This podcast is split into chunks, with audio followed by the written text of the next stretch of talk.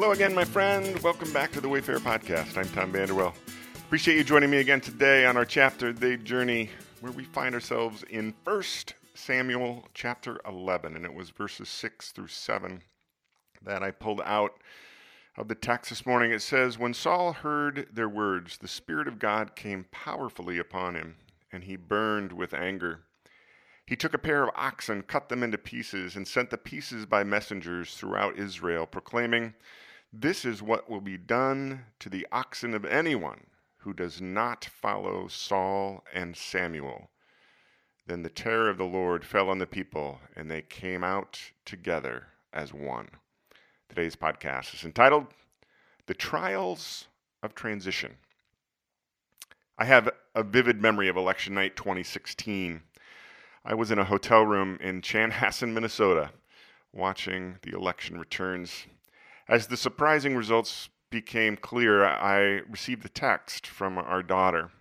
She, like many Americans, was distraught with the outcome. My daughter and I have different views on many things, including things political and spiritual. But as our text messages flowed back and forth, I recognized a couple of things. First, my daughter was a relatively young adult. This was only the second presidential election in which she could vote. It was the first in which I observed her being really politically aware. I watched as her personal journey over the previous four years had opened her eyes and her heart to political issues that affected herself and particular people for whom she cared deeply. The previous one third of her entire life journey to that point our country had been led by one leader whom she admired and respected. That night, she was entering a major season of transition. See, along my life journey, I've experienced several seasons of transition. There are transitions that come from new experiences in life, such as the move from elementary school to middle school and then to high school, the big transition to moving away from home and attending college.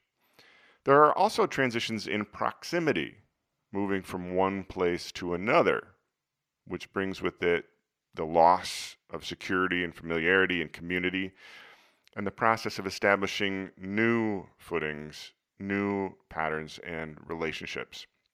There are transitions that come from the loss of family, loved ones. I distinctly remember when the last of my grandparents passed away, and I had the realization that an entire generation of my family was now gone. And the rest of us, the subsequent generations, had each graduated to a new stage in our life journeys and our family stories. Then there are transitions of leadership. When a human system in which we are a part, could be government or family, work, church, community organization, whatever, gets a new leader that is going to affect our experience in that system. So, in this chapter day journey, we find the Hebrew tribes are in a time of intense transition. They had known one system of government for hundreds of years, and they were entering another. They had known the steady, strong leadership of Samuel for many years, but had been told that this young man named Saul, a nobody from the smallest tribe who happened to be tall and handsome, was going to be their king and rule over them. Now, he'd been appointed and anointed by Samuel, he'd been chosen by the luck of the draw, by the casting of lots, but Saul was young. He lacked confidence. He was unproven as a leader. And that made some people nervous. So today's chapter tells of Saul's first real test of leadership. Having faced a continuous military threat from the Philistines in the west, the Ammonites on the east seized the opportunity of Israel sort of being distracted to attack a Hebrew town on the east side of the River Jordan. When Saul hears of it, God's Spirit descends on him, like we just read at the top of the podcast. He makes an immediate decision to act. He rallies the fighting men among the Hebrew tribes, humbly calls them to follow both he and Samuel in this call to action. After the successful, daring rescue, the people call for a lynch mob to round up all those who question Saul's anointing as king and kill them all. Well, Saul puts the kibosh on their plan, stating that the victory was not his, but the Lord's. Now, as I read the chapter, I thought to myself that Saul's leadership in this particular instance was perfect. It couldn't have gone better. It was his first at bat as the anointed king, and he crushed a home run that left the park. For the Hebrews, this had to have helped all the tension and fear and anxiety that they've been feeling in this season of transition. How nice it would be if all our seasons of transition experienced that kind of hopeful sign. But they don't, do they? And that brings me back to my text conversation with my daughter that lasted into the wee hours of election night 2016 as she felt all the tension and fear and anxiety of one of the most tumultuous transitions of political leadership in our nation's history. Now, while I have very different views than my daughter, I have complete and utter respect for knowing that she is on her own journey. My love for her is not lessened by our differences of views.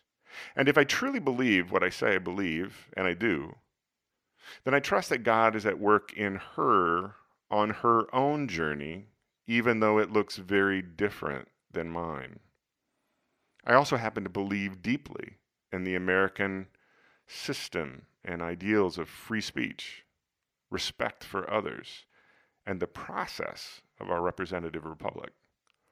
In my 50 years, I've experienced multiple presidential transitions that created tension, fear, and anxiety in me. I have watched, however, the political pendulum swing back and forth many times in many different levels. So that night, I reminded our daughter that in just four years, there would be another election. I reminded her that our system allows people to get involved and influence the outcome of elections. I encouraged her to turn her tension, her fear, and her anxiety into action. We might not always agree on who to vote for, but I wholeheartedly believe in her right to believe and to think and to speak and to act on her personal convictions in our political process.